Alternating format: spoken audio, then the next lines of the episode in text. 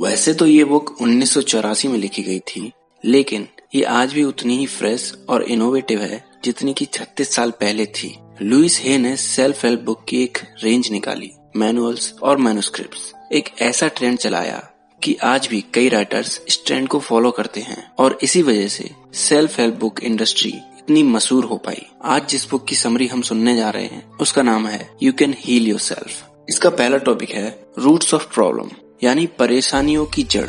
Louis हे clear करते हैं कि लाइफ में काफ़ी सारी प्रॉब्लम तो सिर्फ़ हमारे नेगेटिव सेल्फ बिलीव से आती हैं। मैं इस लायक नहीं हूँ या मैं अच्छा नहीं हूँ। इस तरह की सोच से ही मेंटल डिसऑर्डर्स क्रिएट होते हैं। एक ऐसा ही मेंटल डिसऑर्डर है डिप्रेशन डिप्रेशन एक सीरियस मेंटल कंडीशन है जो लाइफ के हर एस्पेक्ट को अफेक्ट करता है। Career life social life hobbies motivation सब कुछ डिप्रेशन की वजह से अफेक्ट होता है। आज यूएस में लगभग 15 परसेंट पॉपुलेशन किसी न किसी फॉर्म के डिप्रेशन का शिकार है। कई साइकोलॉजिकल स्टडीज़ से प्रूव हुआ है कि डिप्रेस्ड लोग हर फेलियर के लिए अपने इनर कैरेक्टर को रिस्पॉन्सिबल मानते हैं। जबकि सक्सेस मिलने पर वो सोचते हैं कि किसी खास वजह से उन्हें सक्सेस मिली है। जैसे कि मैं लकी था या ये काम बहुत इजी था। चलो इसी को एक एग्ज़ाम्पल से समझते हैं। रवि एग्ज़ाम की तैयारी कर रहा है। प्रिपरेशन के दौरान उसे रिज़ल्ट की काफ़ी चिंता होती है, क्योंकि उसमें सेल्फ कॉन्फिडेंस की कमी है, और इसके अलावा उसमें सेल्फ केयर की भी कमी है।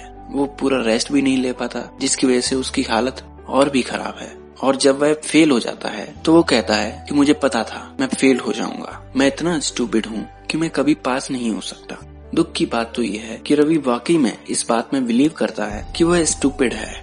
तो अपने अंदर एक पॉजिटिव सेल्फ बिलीफ क्रिएट कीजिए। इससे फ़र्क नहीं पड़ता कि आप क्या कर सकते हैं और क्या नहीं। अगर आप पॉजिटिव सेल्फ बिलीफ क्रिएट करेंगे तो आपका सेल्फ कॉन्फिडेंस और सेल्फ केयर दोनों ही बढ़ेंगी। राइटर हमें चेंज यानी बदलाव के प्रति एक पॉजिटिव एटीट्यूड मेंटेन करने के लिए कहती हैं। वह सजेस्ट करती हैं कि हमें चेंज को मेंटल हाउस क्लीनिंग की तरह लेना चाहिए। कुछ चीज़ें हम ऐसी ही छोड़ देते हैं और कुछ चीज़ों को हम बिल्कुल नए सिरे से लगाते हैं।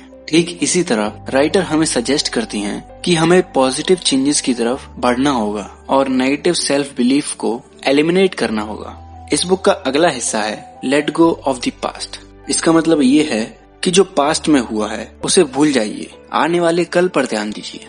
सबसे पहले तो आप उन मिस्टेक्स को भूल जाइए जो आपने की थी। लोग खुद के लिए एक्सट्रीमली हार्श हो जाते हैं, जिससे कई बार उनकी खुद की लाइफ बर्बाद हो सकती है।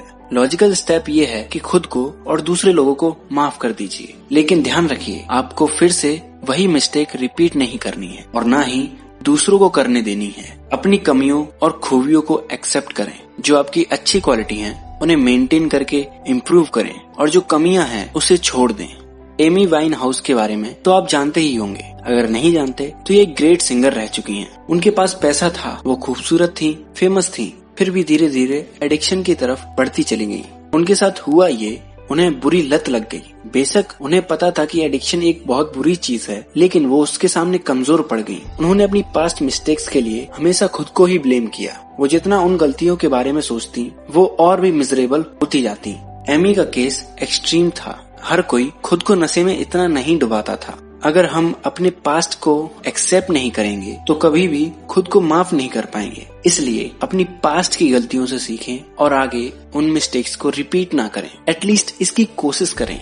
आगे बढ़ते हैं बॉडी एंड माइंड पर। बॉडी और माइंड दोनों आपस में लिंक्ड हैं। ये तो भाई लॉजिक वाली बात है ना? जी हाँ। जैसे लगभग हर बीमारी से हमारे माइंड पर बैड इफेक्ट्स पड़ते हैं। वैसे ही, हमारे फ्रस्ट्रेशन एंजाइटी इन सबसे भी हमारी बॉडी पर बहुत ज़्यादा बैड इफेक्ट्स पड़ते हैं। इसीलिए लाइफ में इन दोनों एस्पेक्ट्स को लेकर ही चलना समझदारी है। आज हम में से ज़्यादातर लोग अपने फ़िज़िकल बॉडी के बारे में कॉन्सियस होते जा रहे हैं। इसी वजह से हमारी health and fitness industry boom हो रही है। लेकिन सिर्फ़ फ़िज़िकल बॉडी से कुछ नहीं होगा। हमें अपनी मेंटल कंडीशन भी स्टेबल रखनी होगी।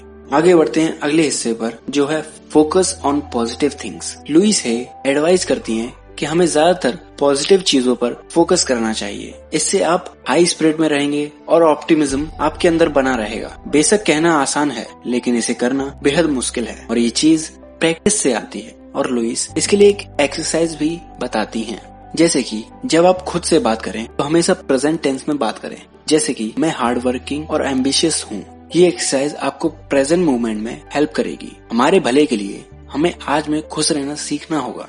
तो आज के लिए बस इतना ही। अगली बार फिर मुलाकात होगी किसी नई बुक बायोग्राफी या स्टोरी के साथ। तब तक के लिए अपना ख्याल रखें और सीखते रहें।